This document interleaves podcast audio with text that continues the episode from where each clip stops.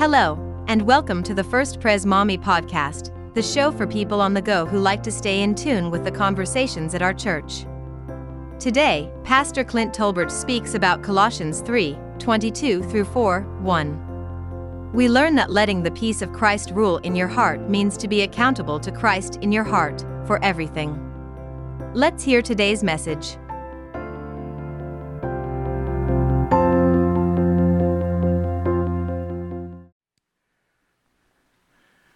Richard Allen was born in 1760. He was born in Philadelphia. He was born into slavery. As a child, he was sold to a plantation owner who lived and worked in Delaware. This plantation owner's name was Stokely Sturgis. Don't you love the names of some of the people back then?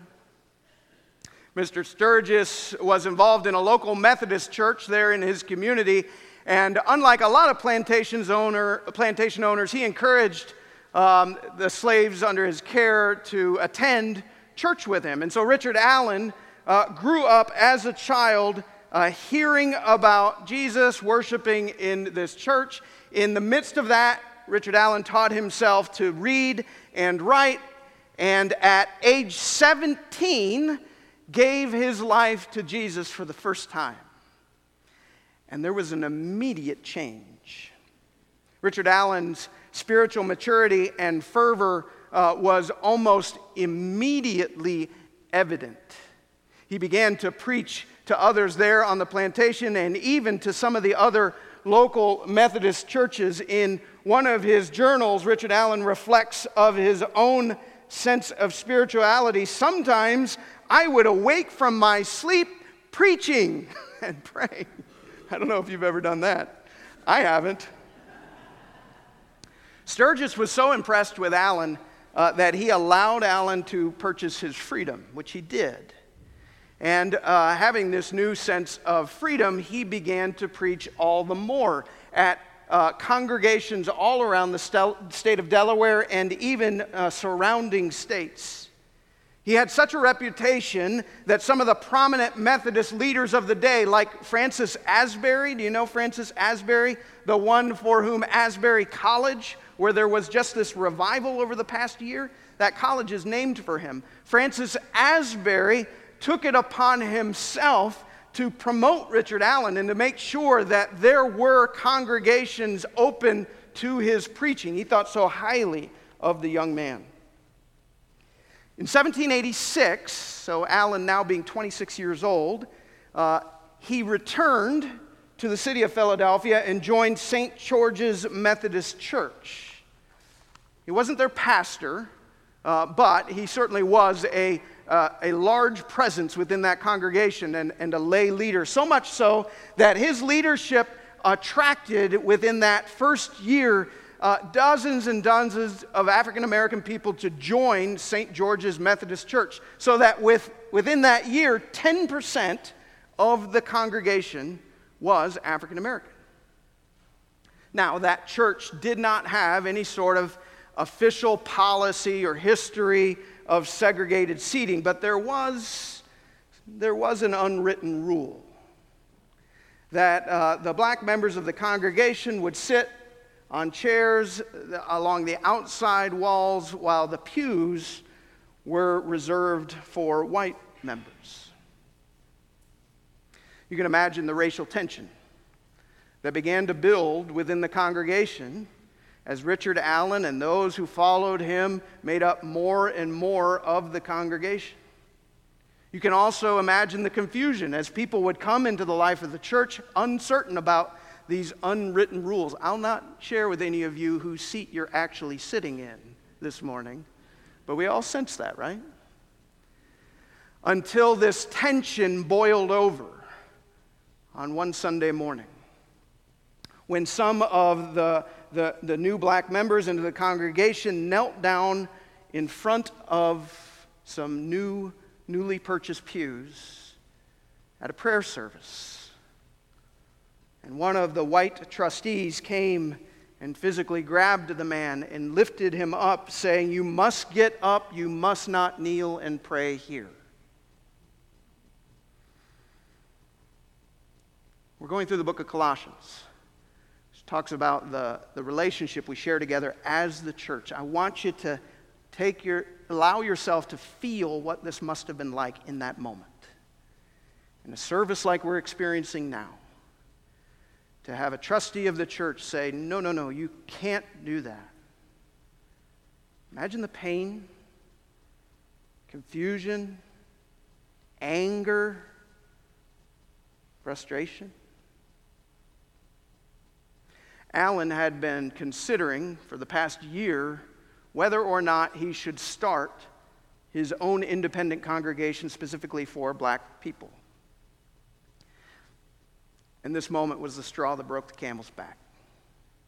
He and some of the other African American leaders uh, left and began what is now known as the African Methodist Episcopal, or AME, denomination.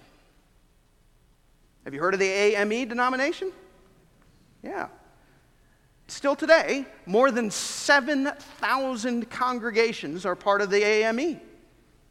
And those 7,000 congregations serve 2.5 million members. As a frame of reference, that's about a million more than our own denomination. Warren AME Church is right up the street on Collingwood Boulevard. They are served by Reverend Otis Gordon, who is a friendly acquaintance of mine. I wish I could call him friend. The only reason I can't is because I haven't spent enough time with him. But I sure love the man as I've known him. He's preached here in our chapel during some of our shared worship services. Why am I telling you this story? Well, if you've read ahead in our journal, you know that we are moving into some verses addressed to masters and slaves. We are uh, continuing in the household code. Last week, in that code, we, we talked about all right, husband and wife, parents and children. What does it mean for you to relate to one another within the church family? Now, masters and slaves are addressed. But if you've read this journal, you know that those who translated the ESV made a language change. Instead of slave, they have used the phrase bond servant. I'm assuming they made this choice out of a sensitivity to our nation's history with slavery. They would rightly understand that slavery, as it was practiced in the ancient Near East, in the ancient city of Colossae, was dramatically different than what we often picture in our mind's eye because of the history of slavery in this country and specifically in the pre war South. They are different. Even so, I think it's important that we're honest and recognize that the word translated slave or bondservant, whichever you want to use, is the word doulos.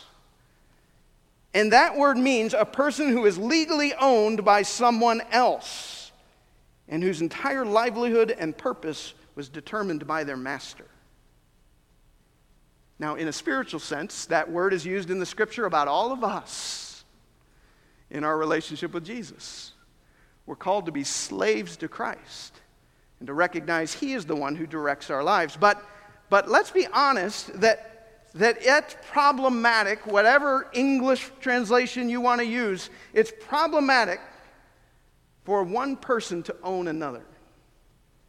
To own another person or to consider some, someone anything less than one who is created in the image of God contradicts a right biblical understanding of humanity. Even so, you know, the church over the centuries has struggled with under, recognizing this and then living it out.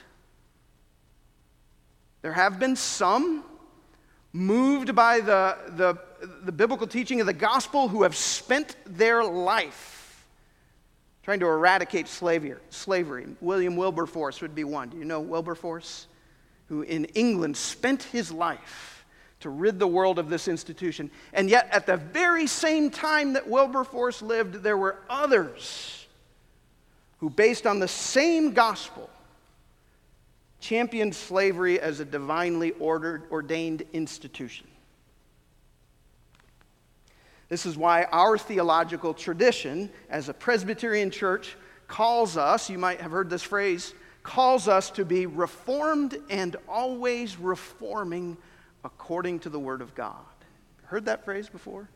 Reformed and always reforming according to the Word of God. What does that mean? Well, it means we always allow the Scripture to speak into our lives. The Scripture is true and the Scripture is our authority, and we should never question that. But we should always question whether we have rightly understood the Scripture and whether we have rightly applied it in our life. And so it is, we come to our text this morning and go, all right, so what does this mean for us? Thankfully, we are not actively in this congregation or community uh, wrestling with slavery as such. It still exists in much of the world, as you know. And so I don't want to take the rest of this time to speak to history. There, I did print uh, a biography of Richard Allen along with an article, a brief article, but I think it's a good one, uh, meant to help us understand all right, so what are we supposed to do with the Bible and the topic of slavery? Both of those are on the information table if you'd like to take those with you this morning. But I want to spend the rest of this time allowing God's word to speak not into our past, but into our present. Because I think the directives offered to masters and slaves, or masters and bondservants, speak to our life as we labor within the world. It calls us to consider the motivation for the way that we work and serve and live uh, regardless of whatever station we might hold. And so I'd invite you to open the scripture. Uh, allow me to read it to you. We'll pray, and then we'll consider that.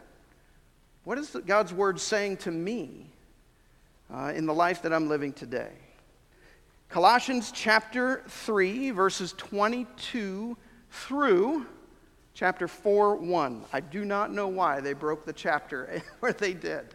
Uh, hear God's word. Bondservants, obey in everything those who are your earthly masters, not by way of eye service as people pleasers, but with sincerity of heart, fearing the Lord. Whatever you do, work heartily, as for the Lord and not for men knowing that from the Lord you will receive the inheritance as your reward. You are serving the Lord Christ. For the wrongdoer will be paid back for the wrong he has done, and there is no partiality. Masters, treat your bondservants justly and fairly, knowing that you also have a master in heaven. Let's pause and pray. Well, Lord God, we hear your word read. And now we pray, Holy Spirit, that you would impress your word on our heart, our mind, our soul. We don't want this to simply remain a history lesson. But instead, Lord, we want to hear your voice calling us to serve you in the common practices of our life here and now. It's in your name, Lord Jesus, we pray these things. Amen. Well, thank goodness the kind of the social dynamic or construct of slavery, master and slave, is not something we have to actively engage right now. But let's not be so naive as to think there aren't other social constructs or, or relational dynamics that, that are true in the world that also come into the church and affect the way we relate to one another. Think about it. Just as in the church back then, you had in one church masters and slaves, so too do we have these, these challenging uh, relational dynamics. Some in our congregation uh, have, given, have been called into places where they uh, are the employer, they're the manager, you're the boss. I'll not ask for a raise of hands in here, but some of you know what it is to be the boss. Others of you are here and you are, have not been the boss before. You are you are usually the employee. You're the laborer, you're the worker. And some of you have even been those things in the same place. That is to say, you were boss and laborer in the same business, and then you come here into the life of the church. What does that mean for your relationship here? There, there's a certain order of the way you relate to one another, right? Here, you are brothers in Christ or brothers and sisters in Christ. How, do, how does that change things? In our congregation, we have lots of students. We also have teachers. Some teachers have the, these very kids in their classes. How does the relationship that they have in the world affect the relationship we share together here as the church? Some of you are small business owners, others of you, union members. You might see the world a little differently as such, and yet you come here as members of one church. As we've talked about all summer long, the, the, the letter to the Colossians addresses our life together as the church. For it's when Christ is lifted up in our midst and we relate to one another in a Christ honoring way, that is our hope of glory. But that sounds good. It's tough, right? It's not just the vocational dynamics that I outlined, there's also kind of some social dynamics. We come from different social classes. Can I say that anymore? A lot of people pretend we don't have social classes. Come on. Come on. Right? Some of us have significant means, some of us don't. What does it mean for us to relate to one another? Most of you know my mom has Alzheimer's disease. She's now in the uh, memory care unit at Swan Creek. I'm really, really grateful that she and my father had the foresight and the means to buy long term care insurance. So, with all of the challenges we're facing right now, one challenge we don't face is financial. I think it costs nearly $15,000 a month for her care. We don't have to pay a penny. And yet, I come alongside some of you in similar situations. And as your pastor, hear the challenges you're facing. What does it mean for us to be as a church family, some of us having more means than others? That's tough, isn't it? What does it mean for us to engage one another as a church family because our social classes kind of set a different sense of uh, social expectation in front of one another?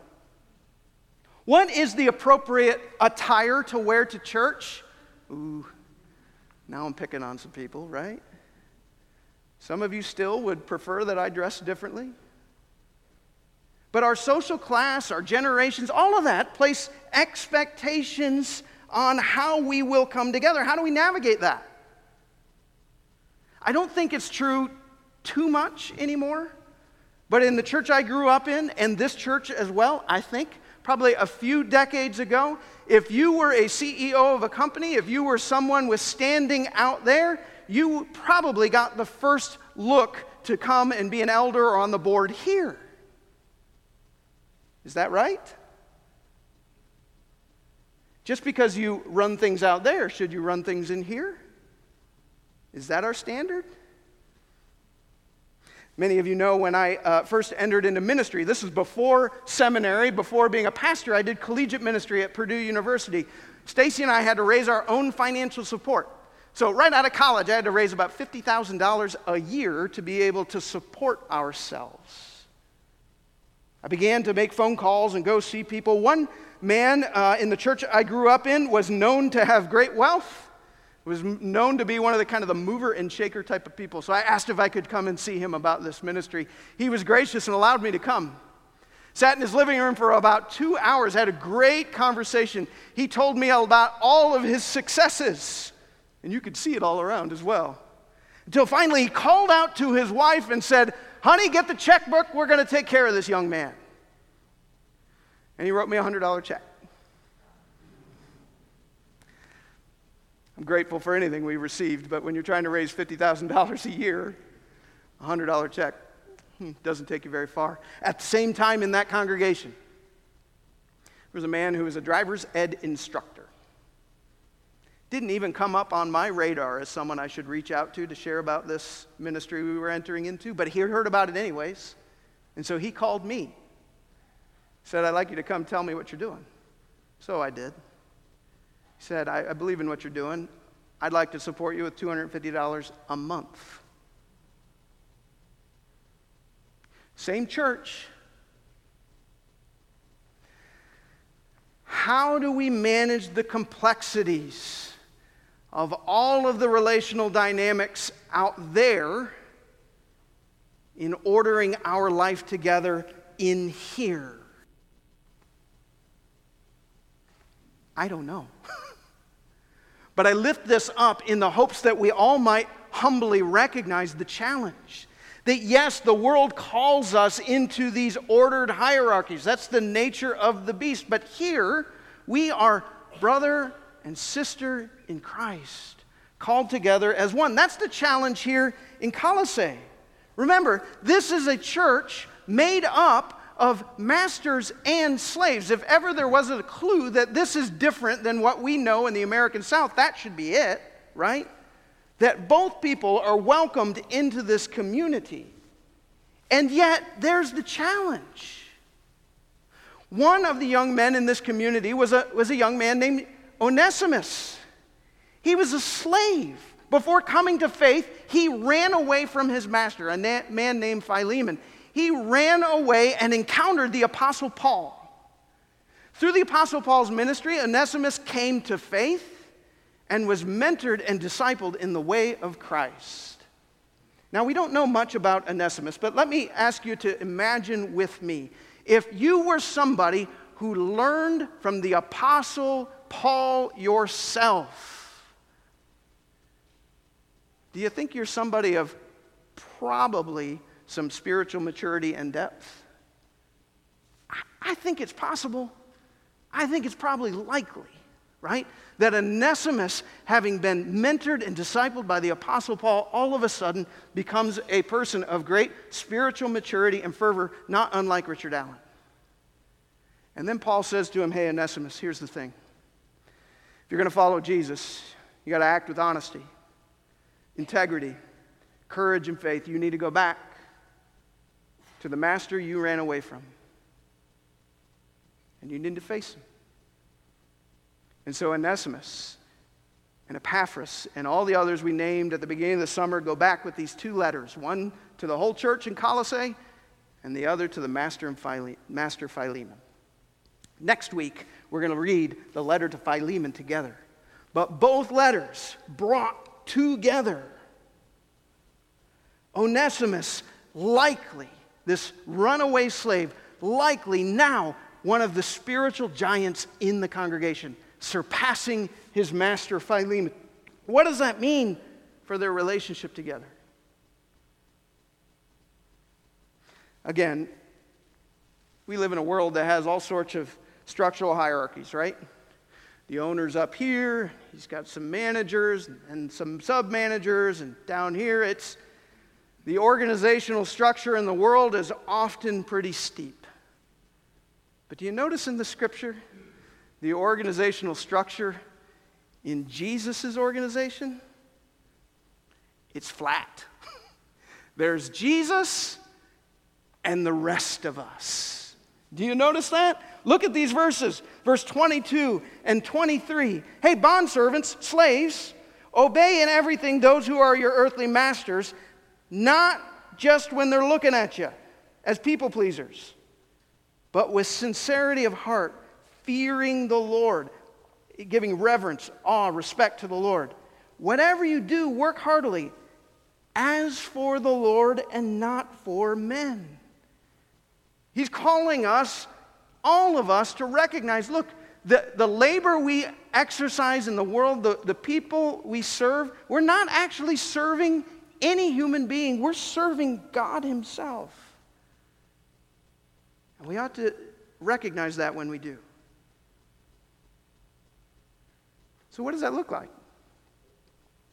What does it look like, practically speaking, to serve Jesus? Paul wrestled with this in his own life and wrote about it in 1 Corinthians. And so I'd like to put it in front of you and wrestle with it together. Now, in your journal, I'm going to have the words up on the screen, so you don't have to turn here.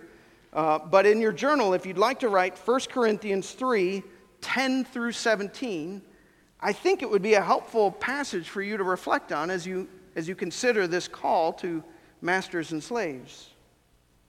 But let's look at this 1 Corinthians 10 3 10 through 17. The Apostle Paul says this According to the grace of God given to me, like a skilled master builder, I laid a foundation, and someone else is building upon it. Let each one take care how he builds upon it, for no one can lay a foundation other than that which is laid, which is Jesus Christ.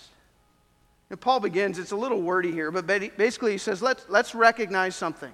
In this work we're called to together, there is only one foundation, and that is Jesus Christ Himself. It's the gospel. When in Colossians you hear words like, hey, when you work, work unto the Lord, or when you work, do so recognizing that God is watching you, can you do a little reflection? What's the picture of God in your mind as you hear that? As you're working in the world, what's your picture of God who is watching and evaluating your work? If I'm going to be honest, my picture of God, at least at first, is this God who is like looking, watching, watching as soon as I get out of line. Anybody else like that? Is that the gospel? That's not the gospel, is it? That God is watching us, but He's watching us in the person of Jesus Christ, the one who has given His life for us, the one who has already paid for every misstep and every sin, every error, all of that. The one who is saying, No, no, no, come follow me. As we recognize the foundation that is laid, maybe first notice that God is the one who is, who is watching, but watching with encouragement, watching, seeking to guide, watching in a, in a spirit of grace and forgiveness, that we might not only serve Him, but enjoy all that He has put before us. Paul continues on, so let's go. Verse 12. He says, Now, if anyone builds on the foundation with gold, silver, precious stones, wood, hay, or straw, each one's work will become manifest, that is to say, shown for what it is. For the day will disclose it the day. That capital D, that's judgment day, like the day, right? Because it will be revealed by fire. And the fire will test what sort of work each one has done. If the work that anyone has built on the foundation survives, he will receive a reward. If anyone's work is burned up, he will suffer loss, though he himself will be saved, but only as through fire. All right, so leave this up here, Ian. Let's note this is a metaphor, obviously, right? Jesus is the foundation. All of us who claim to follow him have been called to get to work and build on that foundation. And at the end of our life, what we have built will be evaluated, that is, sent through the fire. Right? Some of it will be burned up as worthless wood, hay, and straw. But others of it will come through refined like gold or silver or precious stones. Well, which is which? How do we know how we'll be evaluated? Well, if you look at the context of this passage, the answer is obvious and it's one. If we seek to serve Jesus in whatever we do, if we work for Him, if our desire is that His name be promoted, well, then that work will be honored on Judgment Day. But if we work and labor and serve only for our own name, our own sake, it'll be burned up. You'll see if you read this. The question is, uh, what do you do when the church starts arguing? Some people going, hey, I'm a fan of Paul, and others saying, I'm a fan of Apollos. And Paul goes, Are you kidding me? It's not about Paul or Apollos, it's about Jesus. And so when we work, we work for Jesus. We don't work for Clint. We don't work for our boss. We don't work for our denomination. We don't work for our corporation. We work for Jesus. And notice the promise. At the end, if we will have worked for Jesus, we will be rewarded for that. I don't know what that reward is, but I believe it's real. There will be some acknowledgement well done, good and faithful servant. Do you notice also the warning, though? That some, because of the grace of Jesus Christ, will be saved, but they'll enter the gates of heaven as if escaping the fire with nothing else. Because you will have spent your life for nothing.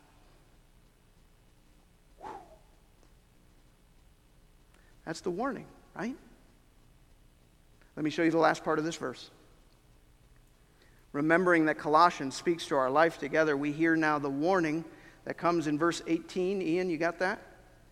Or 16, there you go. Do you not know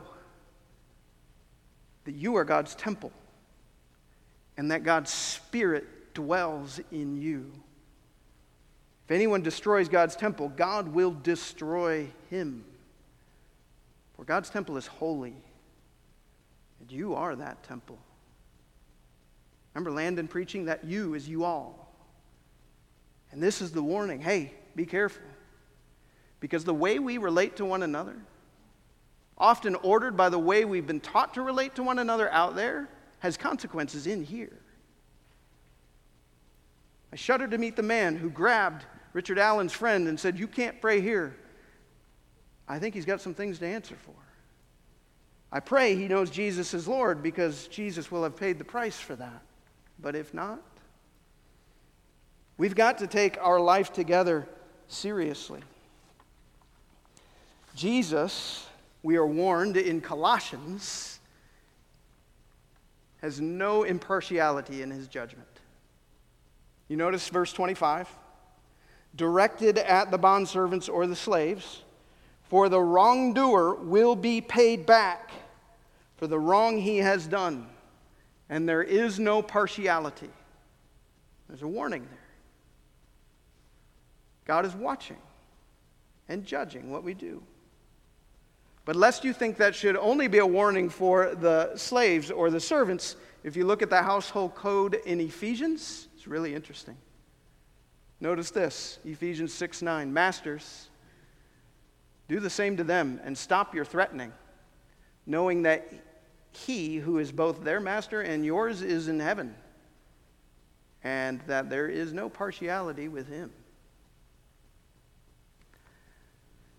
We are all on a level, and we answer to Jesus. And so let me ask you to pause in your own just heart and mind. Ask yourself when you wake up in the morning, who is it that you look to to order your day? As you think about what you have to do. Many of you are going, Well, I'm, re- I'm retired now, so I don't know what, how this applies to me. There's no retirement in God's economy. I'm sorry. You may not be getting a paycheck from a corporation, but you are still serving Christ. So when you wake up in the morning, who do you, who do you look to to direct your steps? And and when you lay your head on the pillow at night and review the day that has gone by, whose name is in your mind that causes you to lay awake because, oh no, maybe I upset them, oh no, maybe I didn't, oh no. I can tell you, I can list a lot of names, but for me, it's not often Jesus, and it should be. For we answer only to Him. We're almost done, but I just, I just want to point out this last, probably obvious thing that the way we work and serve and live reveals the one who truly rules over us. And as such, provides a testimony to the world about who we belong to and, and who we worship Right? So, so in verse 22, when we are called to work, not just when the boss is watching, but at all times, because we know that God sees, we need to own that. Remember, as a high school student, much like our high school students have done for some of you, I was employed to pull weeds in uh, uh one of the church ladies' gardens. Now, I had been taught how to pull weeds. You pull them like from the root. But sometimes that's hard. And I learned really quick hey, I could snap that weed off right at the ground, cover it with a little bit, little bit of mulch. She'll never know. I don't know why it stuck with me, but I did that. It's probably the only time I worked with that attitude, but it still bugs me. Because I know, I know what's right. I know who my life points to. And I know God sees that. The way we work witnesses to who we belong to. And for those of us who are charged with the care of others, the way we relate to and serve them reveals who, is, who we believe is ultimately in control. That's me now, too, right? There are a few entrusted to my leadership and care, and I always have to think how is the way I'm leading? How does it reflect who's really in charge? All of this, all of this is practical thought uh, about the principle from Colossians 3:16. Let the peace of Christ rule in your heart. Friends, if we will serve Jesus, if we will relate to Jesus in community together, if his priorities are our priorities, we'll be able to sleep at night. We'll be at peace with him and with one another. And he'll be glorified. Let's pray. Lord Jesus, this is tough. Again, we hear the words, let the peace of Christ rule in your heart, and we think we know what that means, and we want it, and it sounds beautiful. But then when we begin to, to really lay out the challenges of living as your body, your church, in community together, as we think about all these dynamics, and struggles and what it means to live for you, Lord, it's tough. We give thanks that you deal with us not on the basis of judgment, but of grace. And we ask that you would lead us to embody your gracious presence here in our midst more and more as we follow you. It's in your name, Lord Jesus, we pray. Amen.